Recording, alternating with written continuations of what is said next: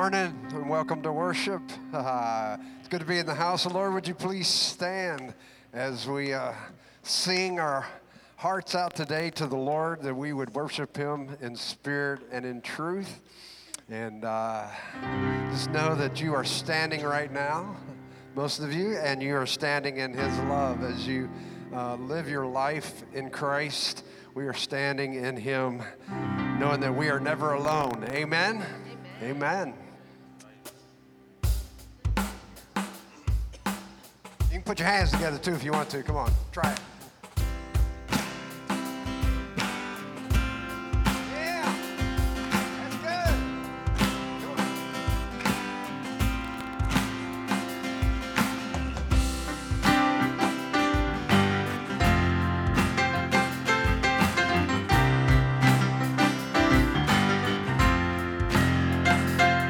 When darkness tries to roll over when sorrow comes to steal the joy I own, when brokenness and pain is all I know, well, I won't be shaken. No, I won't be shaken. Cause my fear doesn't stand a chance when I stand in your love. Doesn't stand a chance when I stand in your love. My fear doesn't stand a chance when I stand in your love.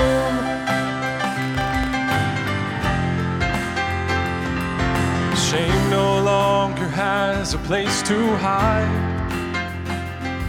And I am not a captive to the lies. That's right. And I'm not afraid to leave my past behind. And I won't be shaken. No, I won't be shaken. My fear doesn't stand a chance when I stand in your love. My fear doesn't stand a chance when I stand in your love. My fear doesn't stand a chance when I stand in your love.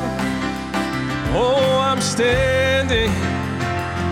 There's power that can break off every chain. There's power that can empty out a grave. Yeah. There's resurrection power that can save. There's power in your name. There's power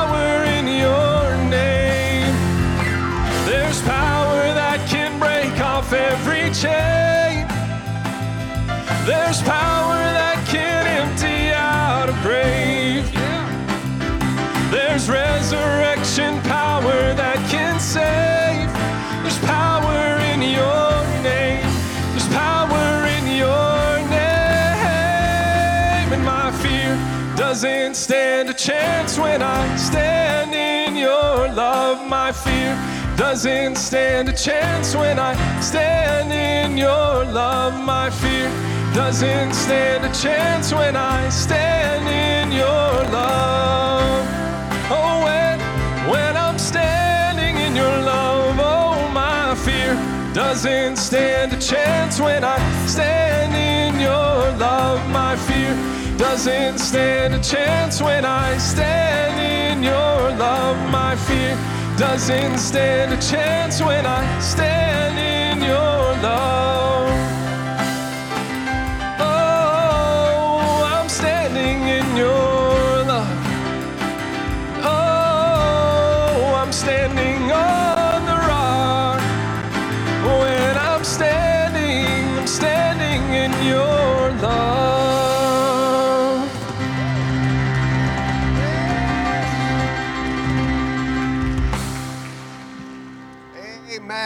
May be seated for a second. We welcome you to worship today and so glad that you decided to come and, and be a part of this church, this place for such a time as this. Uh, man, it's just been crazy, hasn't it? Crazy days. And uh, we're so glad that we have one another. More importantly than that, we have the Lord to get us through every trial, every day. The Lord is willing and able to do exceedingly abundantly above anything we could ever hope, ask, or think. Does anybody here believe that today? Yes, we are not alone. Hallelujah. Isn't that good? For those of you that are online and you're tuning in, thank you. Thank you that you are taking time to worship at home or wherever you might be. You might be at some friend's house, whatever it is. We're glad that you are able to uh, tune in to this worship service today. And worship is exactly what we hope you will do where you are at. When scripture says where only two or three are gathered, when you gather in the name of Jesus, He's there in the midst. Can anybody say amen to that? We don't have to worry about whether He's going to show up or not. He's always here with us when we gather in His name. And when we accept Christ, know ye not that you are the temple of the living God? He goes with us wherever we go. He hears whatever we hear, and we can give thanks that His grace will continue and never fail. Hallelujah. Just let that soak in for a little bit. He can do anything. This next song, it's an older song, but man, it just seems so appropriate for the times that we're going through right now. The name of it is Healer. We can call on God to be a lot of things for us, to us. And uh, maybe some of you know somebody that needs healing. Maybe it's not just physical, because there's plenty of uh, paranoia going on about what's going on in our world, right? This crazy virus stuff. But I believe we all know somebody that's sick mentally, emotionally, maybe relationally. Maybe you know somebody just needs, man, I just need that extra God power to to help my marriage be what it's supposed to be. I, I need that extra presence and power and wisdom at work, whatever it might be. And so I just want to call on you, church, as I call on us, worship team, those in our booth. Thank you guys for all you do, man. They, they work so faithfully to do what they do. Thank you. To God be the glory. But that all of us, as we, as we sing this song, uh, it would be a, a prayer as well as for ourselves and for others that we know. Because God is willing and able to do anything. And we can call on him. Would you stand once again as we continue our worship today? And, and as we do, um, let this also be um, a, a, song of intercession uh, of those that you know that, that, that need a special touch. Maybe a a friend that's going through a, a relationship where their, their marriage is in need of, of just that power of God to bring healing to the relationship. Um, maybe you know somebody at work, or maybe work has um, got some challenges that um, you're just not sure how to respond. Do you talk about it with somebody or do you just keep it quiet? Whatever it is. Would you pray with me? Oh God, in Jesus' name, we just come and we're grateful that we know that you are here. You promised us that when we gather in your name, even if there was just two of us here today, you'd be in our midst. God, I pray that your presence would be so real to all those who come. For all those who are at home, or wherever they're at viewing this service, that it wouldn't be entertainment or just something that they do, but it would be worship. You would hear from their hearts. Whatever their needs are, God, you would be faithful to them and answer those prayers mightily. So, God, we come in need. Thank you for being the one who will meet our every need. In Jesus' name.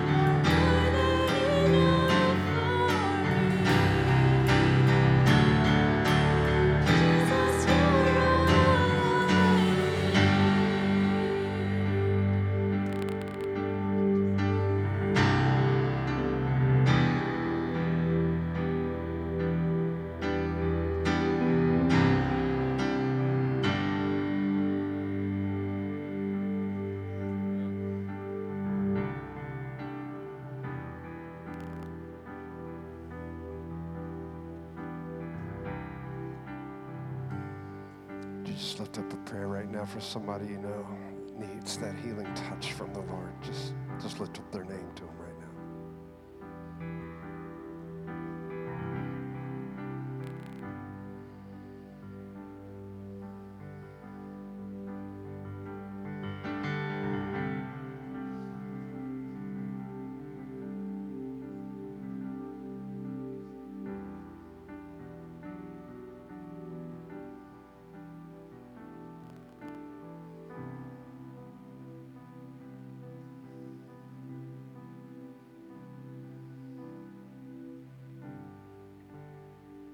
Jesus' name, may it be so.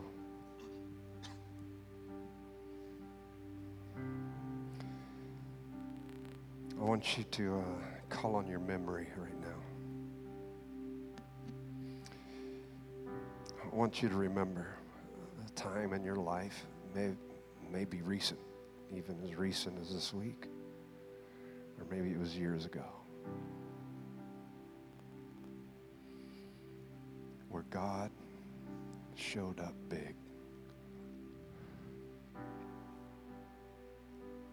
You prayed for someone or something. Maybe you prayed for yourself. Maybe there's something going on. You just knew that God had had to do something. And you didn't know what. You really didn't even know how to pray, perhaps, but you just said, Oh, God, help. Help.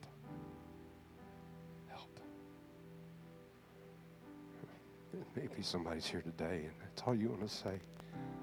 God, help.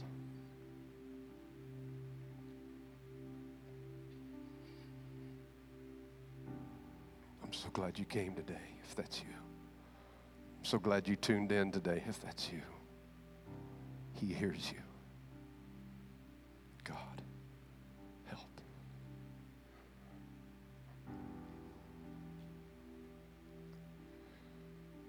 Think back in your past, remember.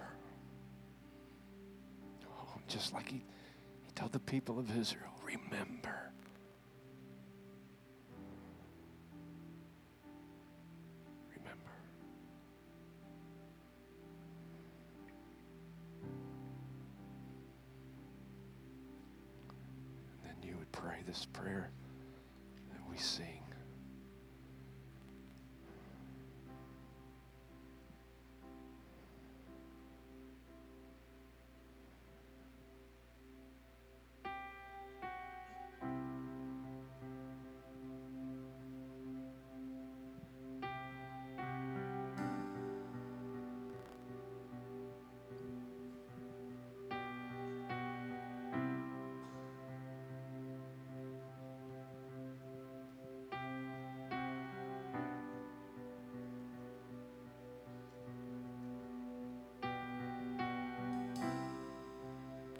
Walking around these walls, and I thought by now they'd fall. But you have never failed me yet.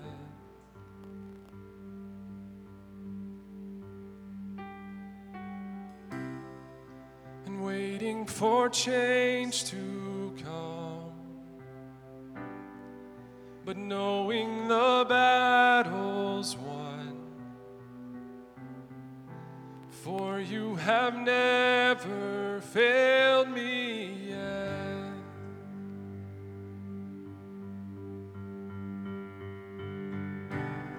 Your promise still stands, and great is your faithfulness, faithfulness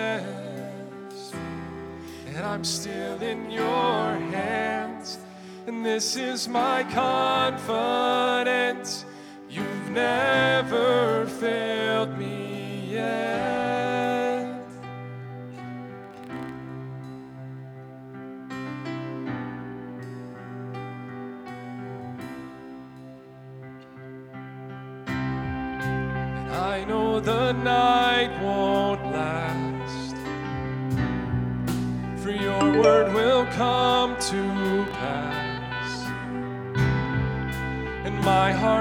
sing your praise again.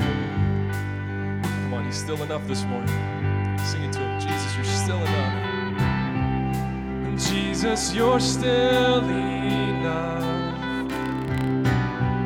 So keep us within your love.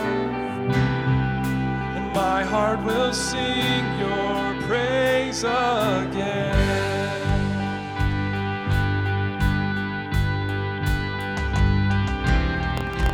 Promise still stands. Great is your faithfulness, your faithfulness. And I'm still in your hands, and this is my confidence. You've never failed. Your promise still stands. Great is your faithfulness,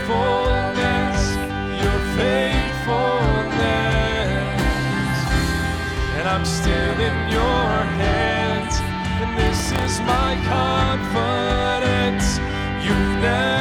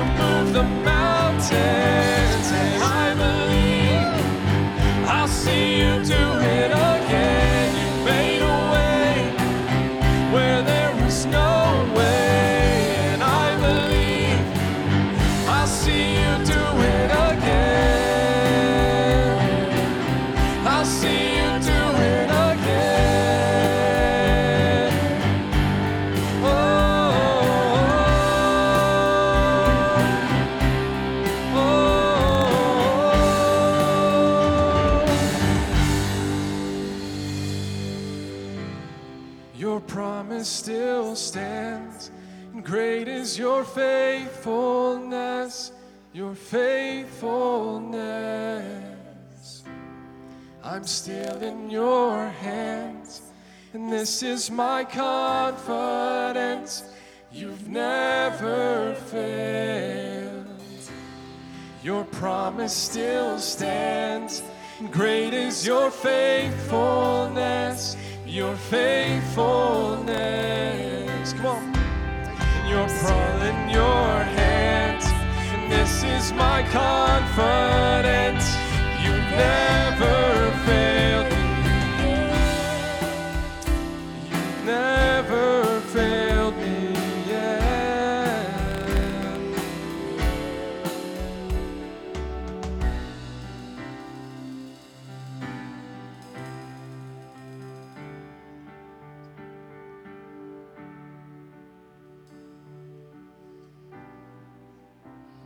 never fail, Lord. You never fail. You're always present. You're always at work on our behalf.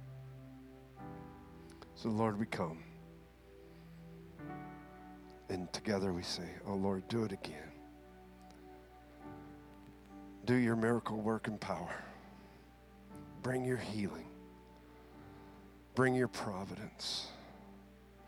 Bring us guidance. Give us peace. Give us courage to walk on the path that you've called us to. in the name of Jesus who makes all things possible. All the people of God said, Amen. You may be seated. All right. Well, let's thank God for our team. Thank you all. Appreciate you. All right. Appreciate you all being here. Welcome online. Welcome if you're uh, uh, here uh, with us uh, today. 1 Kings 19. We're going to look at a couple of uh, chapters uh, around there. We're looking at a study, a biographical study of the life of Elijah. And September is Suicide Prevention Month, and uh, if we go through Elijah's life, we realize that he dealt with some depression. And my guess is you in your life, or a child or a parent, have uh, struggled with depression, and uh, we want to see what does God have to say about this? How can we be helped uh, during this time of physical isolation or social distancing to help us to be able to deal with the struggles that we go through? So let's bow our heads and ask God for guidance this morning, all right? Dear Father, I ask that you would help me and help each person that is listening this morning. I pray that we'd have a better understanding of the abundant life that you have for us, and to be honest with ourselves when uh, we deal with those uh, dark periods, those struggles. And Lord, may we look in faith to realize that you do have uh, brighter days ahead for every one of us, for our country, for our community, for our church, for our families, and for each individual that is listening this morning. God, I pray that you would speak to us and help your servants to hear your word and to live it out. I ask in Jesus' name, amen. Well, uh, every August, our family, as the kids were growing up, we would want to try to take a last few days and hit the beach and spend some time away. And something else happens in the month of August as well. If you turn the TV on, Shark Week comes on, doesn't it? And uh, what a terrible time to go to the beach after you've watched a show like that. Maybe if you were around in 1975 when Jaws came out, right? And nobody wanted to go to the, the beach or at least get in the water after they uh, watched that movie. Well, Paul and I was, uh, we were watching uh, Shark Week a little bit uh, this year, and we saw a show about the killer whale. And uh, as we watch it, we learn that they would work together in their teams to be able to get their prey. And one thing they would do is look for uh, a dolphin that was isolated. Those dolphins, when they were together, they were stronger together. They were able to defend themselves just because of their numbers. But when one would shear off, they would kind of start going around that one. And as that dolphin would try to swim away, all they would do is just try to outlast him and just stay until that individual dolphin eventually got weary. Then the attack took place. Well, the Bible says that Satan's a roaring lion, and we can look at the life of lions and see the same thing. They look for that prey that's weak, they look for that prey that's isolated, and Satan wants to isolate us as well. He wants us to get out on our own. That's what a, a uh, uh, one that seeks after prey wants to do. They want to isolate. And it's easy for us to get isolated as well. Maybe you can help me answer this question this morning. When Jesus was tempted for 40 days by Satan, where was Jesus? Can you tell me? He was in the wilderness, right? Yeah, he was isolated. He was alone. He had 40 days of fasting, physically weak and emotionally alone. In the book of Ecclesiastes, uh, chapter 4, verse 9 says, Two are better than one. You know, if you're alone, that that's the case, that we can be isolated, that we can be alone. Two are better than one because they have a good reward for their labor. And the next verse says this For if they fall, have you ever been alone when you're down? That's not a good time. One will lift up his companion, but woe, that's a strong word that says this is a miserable time. Woe to him who is alone when he falls. Why? For he has no one to help him up. You see, we are social creatures. God made us that way. He wanted us to have relationship. Certainly, we need a relationship with God, but we need a relationship with other people as well. We learned that in Genesis chapter 2. It's not good to be alone. God does not want us to be isolated. We need to have human relationships. I was driving down 17 or 95 the other day, and I saw a 15 passenger van. It had a homeschool bumper sticker on the back, and this is what it said Unsocialized kids aboard. And I thought that was uh, pretty humorous on their uh, part, but uh, uh, the reality we all need socialization, don't we? We all need to have relationships. Gary Chapman, in his great book, The Five Love Languages, said that the acts of service, gift giving, physical touch, quality time, and words of affirmation are all needed in our life. And during times of physical distancing, many of those that are, they are, get avoided. We don't uh, enjoy them or take part of them the way we need to. I've always said when you're, as your kids are growing up, make sure they have touch, time, and talk. Those three are vital in our life, that our kids need our physical touch, they need our time, and they need us to talk, not to lecture, but to have dialogue. If you're a single, social distancing has been very difficult for many singles. It has been hard on families. Maybe you're used to getting together with other people and you haven't been able to do that as often. It's been uh, a difficult season for some families and for churches as well. We come together, we don't shake hands, we don't hug, maybe no high fives. This has been a difficult season, and if we're not careful, we can end up in an emotional cave. In this series, I'm talking about Elijah, the prophet, and God said to him, Elijah, get out of that cave. Many people are struggling with loneliness. I can think of, even before I started the series, but since I started this series, people that have contacted me, people that I grew up with, or uh, people that are in our community. We've heard terrible stories of people taking their life. People that are even in our church that have struggles emotionally with anxiety, fear, depression, discouragement, all of these issues. And Elijah ends up in a cave. And you know, you don't have to be physically alone to feel lonely either.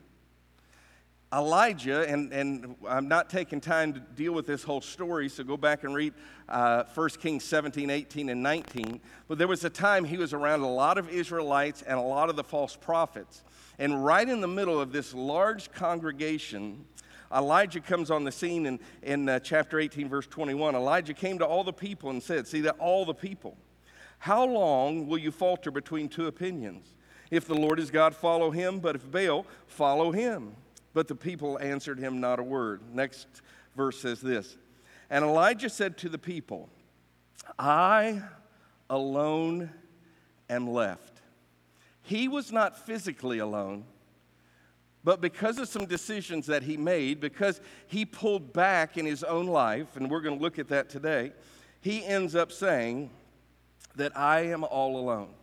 Do we have any hyper independent people that you can pick yourself up by your bootstrap and you can do it? And if you want it done right, do it yourself, right? Any people like that in here? Anybody online? Nobody's going to raise your hand. My hand's up, okay. All right, pointing. Thank you for pointing at others, all right.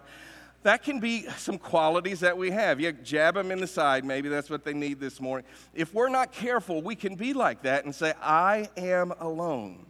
And we ask ourselves, why am I alone? Well, because we've backed ourselves into the cave so often. And if we're not careful, we don't develop the relationships that we need. We can end up in this cave. It's a terrible place to end up in a cave. Some of you have been there. When we end up in a cave, we start talking to ourselves you know, the thoughts that we have can go in the wrong direction. Now, I'm not against self talk. I have a picture that I, I uh, like and uh, just kind of want to show it to you, and hopefully online you can see this uh, little picture here as well. But we see a girl talking to herself. I don't know if you can see it, but she's talking to herself in the mirror, and she says, I like talking to myself. And her mirror image says, Me too. And then she says, Ha, you're so funny. And uh, that's not funny to you, but I tell you, that's how I talk to myself. That's why I think it's funny. I think I'm just hilarious. I don't know why you don't laugh a lot when I tell jokes because I think they're just very, very funny. I kind of think like that. Nobody else thinks like that? Okay. I'll go uh, talk to a counselor this week, but all right. Anyway, that negative self talk can get us going in a wrong direction. And Satan wants us to start thinking negatively toward others or negatively toward herself. I have one more picture, and I hope, I hope you can see this. Look at what this person is uh, doing in this picture. It's a little meme. I asked my kids if they had seen that because I, I don't look at too many memes, but they uh, have this. Here's a guy hitting another guy. Notice what it says it's me hitting me with me. Now, you know what? We can be our own worst enemy. Have you ever beaten yourself up? Mean, I thought for years, especially as I started pastoring, if I can just beat myself up enough that I can be that perfectionist that I need to be. And then I learned something that there's enough people around me that don't mind criticizing or want to beat me up that I don't even need to do it.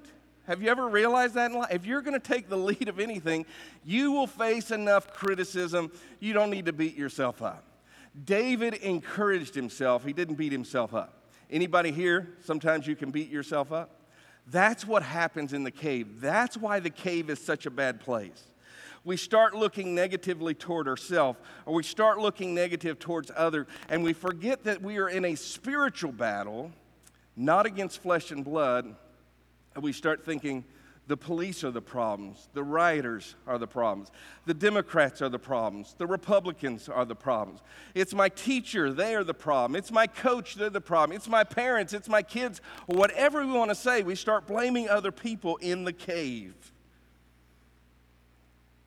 And in chapter 9, verse 9, and there he went into a cave, and he spent the night in that place. And behold, the word of the Lord came to him, and he said to him, What are you doing here, Elijah? Remember what Elijah's role was, what his calling was? Elijah the what? The prophet. What does a prophet do? He speaks to people for God. Now, in isolation, there can be solitude, and that's not bad. He had spent that time in, in nature in some earlier chapters, if you read chapter 17. And so some solitude is good, but the cave is isolation, and it's not good. And God comes on the scene and he says, What are you doing here?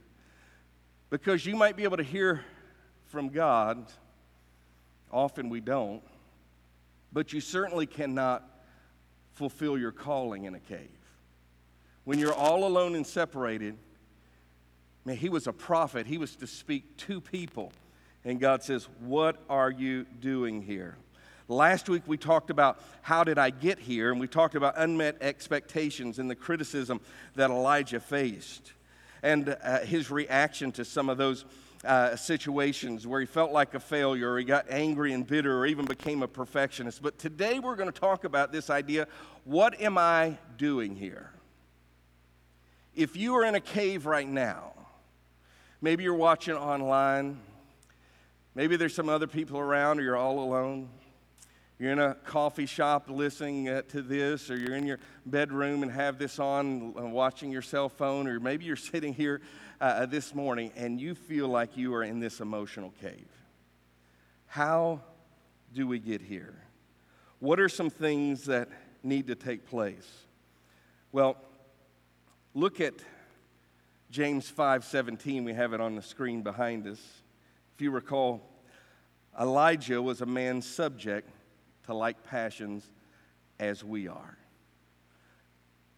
He prayed and God answered his prayer. He was a man of prayer that even though he was spiritually doing what he should do to a large extent, though he had some failures, he was a praying man, but he still ended up being subject to his passions. He was human. And as humans, we get discouraged. And as we get discouraged, if we're not careful, we can even become depressed. Good people, wonderful people, spiritual people, church going people, Christian people, right, can get depressed. And he says, as we are, it can happen to all of us. In chapter 19, verse 3, we see this.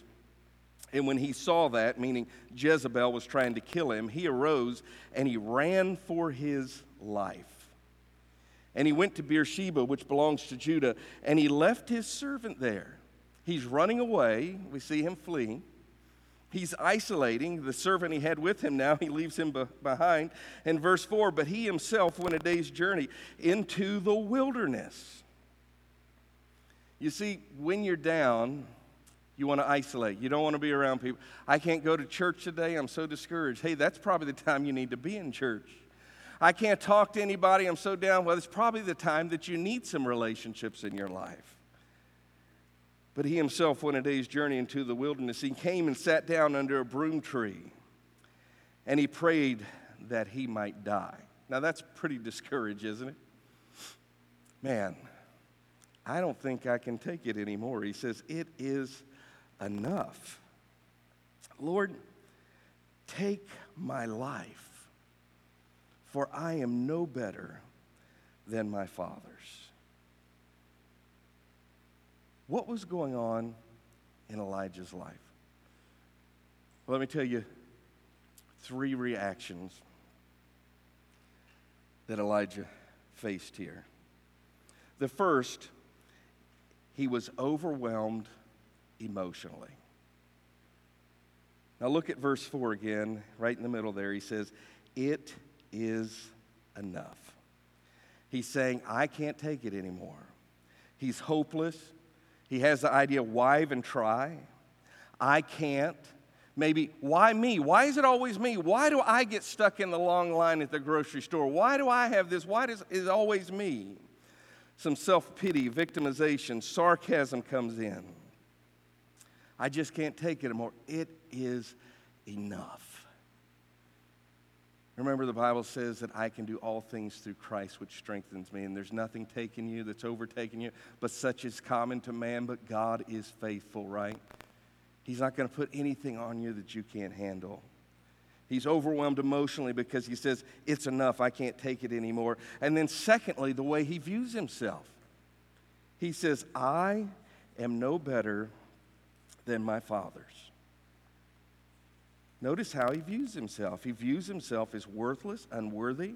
I don't deserve it. He en- enters into a self destructive behavior. He's inadequate. He's self deprecating. He's feeling worth. I am no better than anybody else. That's what happens in the cave, doesn't it? You start talking yourself and say, I can't deal with it any longer. Why do I have to deal with this? Nobody's helping me. I have all these issues going around.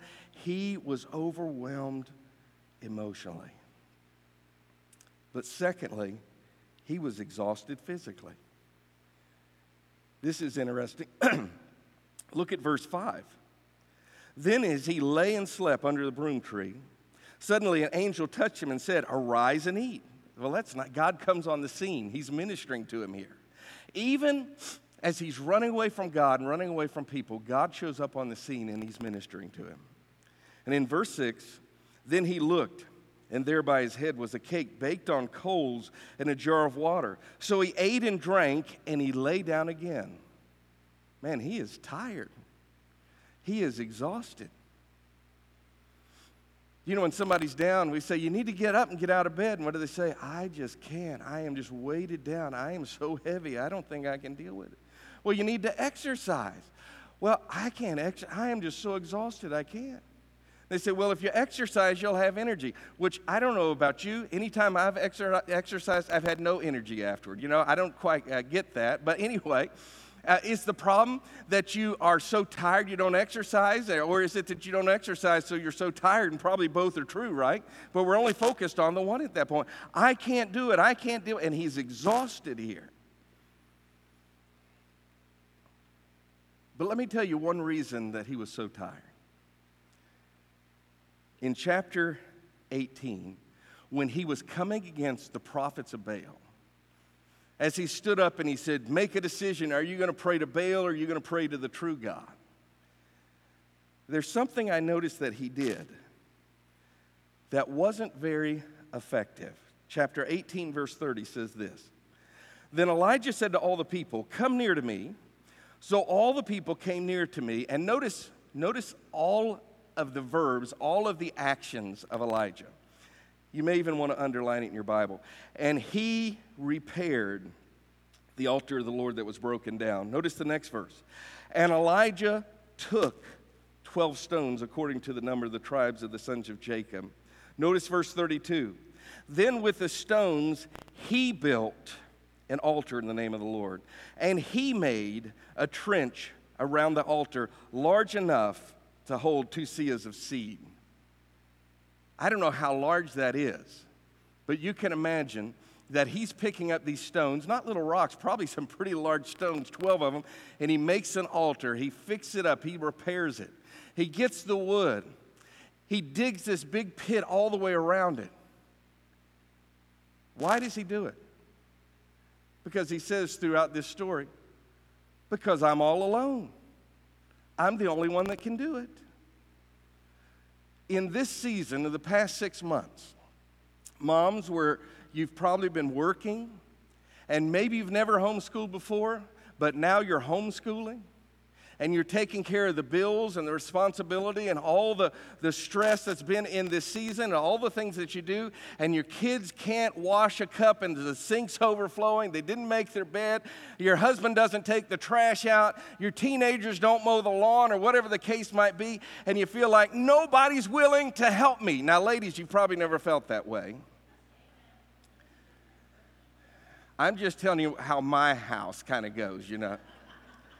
I, I, did a terrible thing, really, as the kids were growing up, uh, the dishes, and uh, I would say, dishes are women's work, I'm not doing them. And I don't know why, but the boys said, that's women's work, I'm not going to do it. Paula would get mad. Dishes didn't get uh, done. She got frustrated, ended up doing them, right? And then probably still happens uh, uh, the same way as well. Why doesn't anybody help? And I'm like, okay. Dad, if you're watching, I mean, I've seen him for years. When my mom got sick, he started doing all the dishes, and he's a tough guy, I have to say that. And so I, I had to kind of repent of that and say, no, it's okay for guys to do dishes. So I say, John and Connor, go do the dishes, you know? So I was kind of.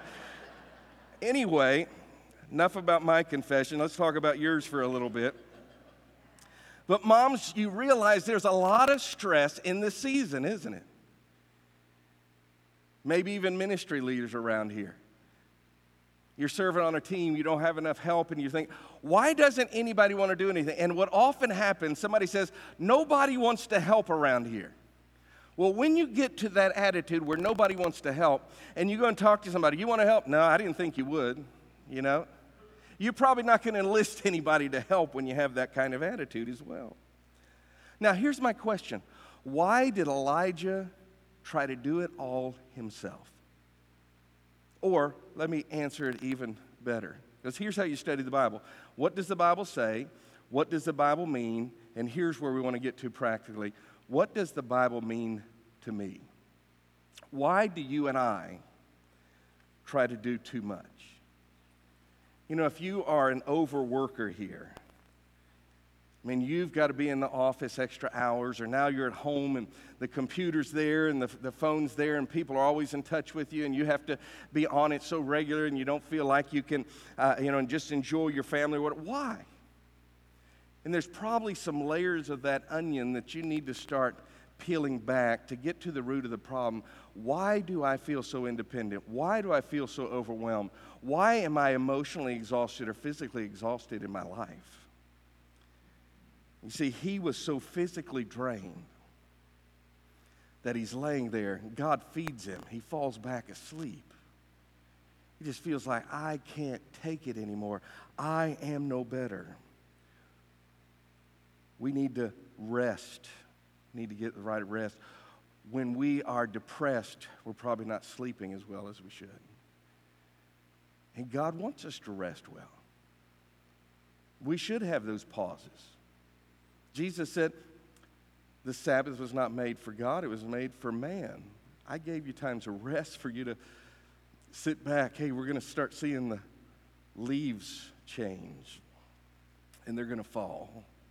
We're going to see the beauty of the autumn season. But if we're so busy in life, even doing good things, we end up in a cave and just nobody wants to help. I'm all alone. Why me? And we can get to the point what's the use? Why even live? We need to rest. We need to eat right. We need to exercise. We need to take care of ourselves. There can be that emotional exhaustion, that physical exhaustion, which leads to the third thing that he does here. he isolates relationally. See that in verse 9? And there he went into a cave. He spent the night in that place, and behold, the word of the Lord came and said, What are you doing here, Elijah? You are a prophet. Your job, your role is to go preach to people, and you can't preach to anybody except yourself here, and, and all you're doing is having negative self talk. What are you doing here? He's saying, Get out of the cave. Well, notice what Elijah says in verse 10. So he said, I have been very zealous. Now remember, he had this negative self talk. Now notice what he's doing. He sees himself more highly than he ought to think. He views himself in very high order here. I am very zealous. What are you doing here? Well, let me tell you what I'm doing here. I am doing all the work of the Lord. Remember, I'm the only one God? Where's everybody else? This martyr complex that he's taking. I'm very zealous for the Lord God of hosts. Now, notice his criticism toward others. When we get discouraged and depressed, we're negative toward other people. For the children of Israel have forsaken your covenant. I tell you why I'm here in a cave. You remember, I'm a prophet. A prophet goes and tells people what they're doing wrong, and they are rotten to the core. They have not fulfilled your covenant. They've torn down your altars and killed your prophets with the sword. I alone am left. You ever feel that way? Why don't people do their job? Why didn't my family take care of what they're supposed to? Why is it always me? So, verse 13, God comes again, the last few words. What are you doing here, Elijah? Verse 14, I've been very zealous of the Lord. You heard that before? Because the children of Israel have forsaken your covenant, torn down your altars, and killed your prophets with the sword. I alone am left, and they seek to take my life. Over and over and over again. The story doesn't change. They're not fixing anything, but they are fixated on the problem. What's going on? Well, 20 years ago you did this. Well, 10 years ago. Well, last week. And what I know we talked about it. I asked for forgiveness. You know, remember that? We're supposed to be working beyond it. Yeah, but notice what so and so did. And the pastor 30 years ago, and my parents did this, and whatever the case might be. And you know what happens when you complain all the time and, and positive people, they get tired of hearing it? They start backing away, don't they? Like, I'm just fed up with it. I've tried to help them. They don't listen. They just say over and over and over and over and over again. I'm just tired of listening to it. And then you're here in a cave all alone. And you're saying, see, I knew they'd leave me. I knew they really didn't care. Where's my friends? They haven't called me in six months with this COVID thing. You see what goes on in our thinking? And you end up all alone in this cave. Just like that little dolphin with the killer whales. Lonely, tired, and at the point that you give up, the wicked one is ready to attack. Join me next week. We're going to talk about how Moses, or- how, how I, last week I heard I said Jonah was in the cave. Did I, I saw some of you laughing at one point. Did I, did you hear me say Jonah got out of the ark? Yeah, anybody? Okay. And, and Paula reminded me later it was Moses that got out of the ark, so I appreciate her uh, biblical scholarship. Anyway, uh, uh, see, here's what happens. I've preached my heart out, worked hard all week, preached my heart out. I go home and eat lunch and I ask a stupid question How was the service? And they tell me what I did wrong for the day, right? And I said, Well, what did, what did God say to you? I don't know, but you, you said Jonah instead of Noah, you know? So, but anyway, I'm confessing their sins now. So uh, here, here's something in life. If you're going to do anything for God, you better just learn to laugh, and you better learn to laugh at yourself, right? Because we will mess up enough in life. I've just gone through life aloof enough to think people must like me, so I act like they like me. And sometimes people come up to me and say, so and so doesn't like you. And I said, don't even tell me. I don't even want, I want to just pretend like everybody likes me, you know? And if you don't like me, don't send me an email, don't tell me or whatever. Just fake it a little bit and then I'll be happy and you can be happy, right? But listen, why worry about those 10 people that are critics and want to hurt you and have hurt you in the past when there's billions of people on this earth? God's got a plan for your life. God has purpose for your life. We're going to talk about that hope next week. But let me say this. I know I've been joking a little bit. If you are struggling, please talk to a counselor. Talk to a leader. Talk to one of your teachers, a coach, your parents. Find somebody that you can trust, that you can entrust your heart with. Don't deal with depression alone. That's why the church is so vital. That's why we want you to sign up for a small group. I got an email this week that said this We all know people struggling with depression, anxiety, loneliness, boredom, stress, emotional or psychological discomfort right now. And this can be an easy trigger or can easily trigger a desire to escape, avoid, and disassociate. Don't allow this time to push you into a cave. Where are you, Elijah? Get out of the cave and get around some people. And if you don't know of any people around, we just sang a beautiful song that Jesus, you're all I need. Jesus said this in Hebrews 13 5 I will never leave you, and I will never forsake you.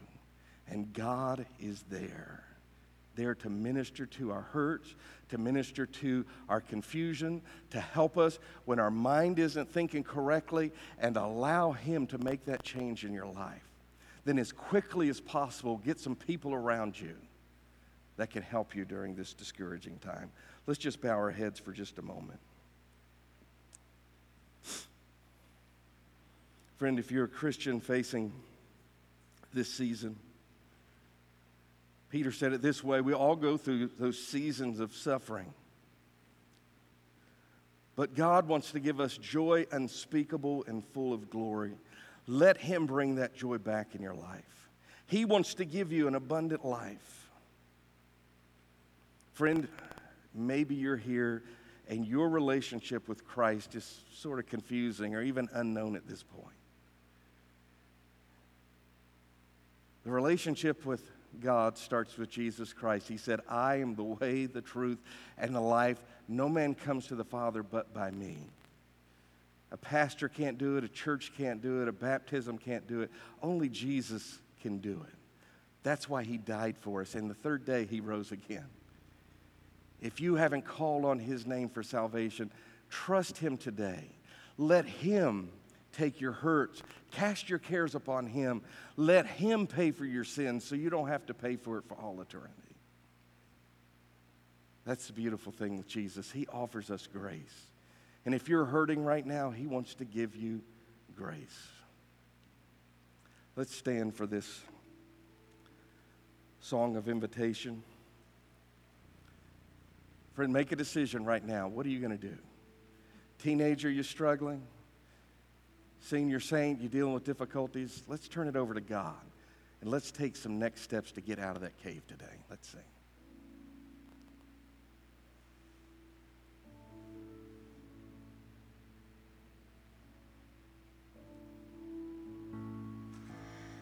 Lord, I come, I confess,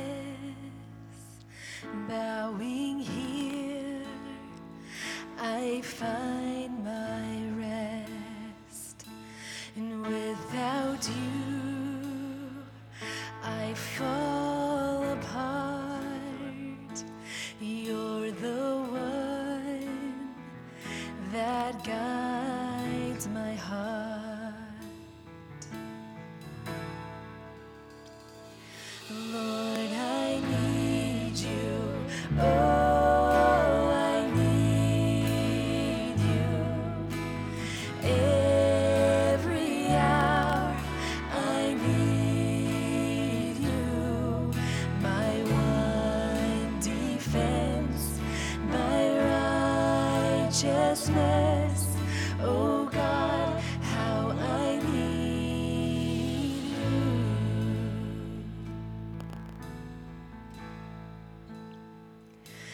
sin runs deep,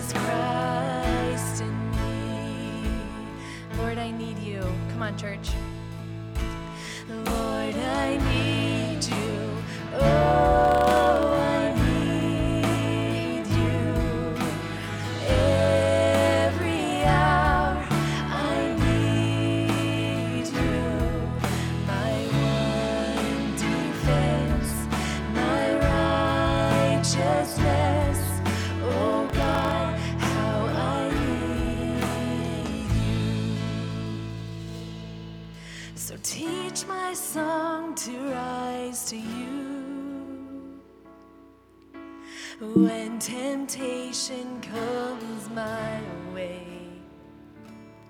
and when I cannot stand or fall on you, Jesus, you're my hope and stay. And when I cannot stand or fall on you, Jesus, you're my hope and stay.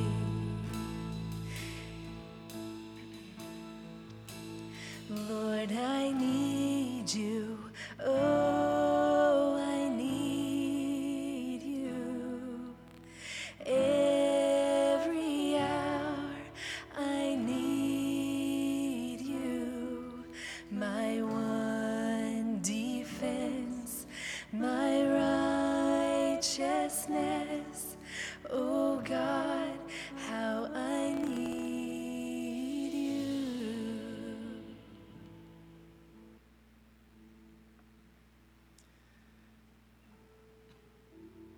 Father, may you minister to hearts this morning. I pray for that couple that's struggling, that you would offer them your grace and wisdom to get out of that cave of difficulty they're dealing with. I pray for the singles that are here that you would help them as they get down. Place a friend, place some people in their life. God, give them the desires of their heart. I pray for our young people, those that are parenting, that are working from home, the moms that are working hard with a double duty of responsibility. I pray for our ministry leaders here. God, may we look to you and love you with all of our heart, to love our neighbor as ourselves. Help us to reach out to help those that are hurting. Speak to our heart of the next steps. God, I pray that you would give hope to that discouraged individual today. In Jesus' name, amen. Well, you can be seated. Let me just read you a quick note and then I'll turn it over to Garrett. Uh, if you're around here, so many people help with uh, the building cleanup and uh, the grounds, and uh, I'm so appreciative. But somebody sent a, uh, a love gift this week, and they said, Dear folks, I am sending this contribution to your church in honor and to thank Don and Helen Bailey for being such kind neighbors to me. He's been wonderful mowing my lawn this summer. And uh, well, I thought, wow, thanks for loving your neighbor, you guys, and I appreciate that. That's wonderful. All right, you, you come and close this out. All right, thank you, Captain. Wow, what a what an incredible act of service, man. That's awesome. I've known Don for quite some time, and he brings a smile to my face every time I see him. And I'm sure he does to many of you as well. Uh, well, thanks to Pastor Tim for a great message this morning. Isn't God good? Let's give God a hand this morning, man. Yeah, a great message. Well, thanks for joining us this morning. For you guys online, thanks for tuning in. Uh, what a privilege to be able to share in this experience with you guys. If you haven't had a chance to go to the Facebook page, make sure you go got visit that uh, and like that. Thanks to our team You back there for, you? for providing us uh, the online service every Sunday. You guys do a great job. So, a couple of announcements. So, uh, you can give your tithe and offering a number of different ways with boxes on the stage. Uh, we have online giving. You can do it through the website, or you can do it through the Choice Center app, or you can do it through text message. So there's a number of different ways that you can give uh, this morning. Make sure that you sign up for small groups. I was thinking about small groups, and, I, I've shared this with with Britt, but I remember a time in college where I was very reluctant. It was early on in my college life, and I was very reluctant to get involved with groups because I've been hurt by groups in the past. There's a number of different things. And I remember going through this cycle. Every time I went to groups, I never left disappointed. But there was always this this thought in my mind prior to going of like, man, I really don't want to go. I have to spend time there. I have to engage in conversation, right? And then I'd inevitably go, and I'd leave, and I'd be like, man. And I was reminded of verse in 1 Corinthians where Paul says, they refreshed my spirit. And that's the way I felt every time I left groups. So I would just encourage you guys, get involved this fall. We have some great groups.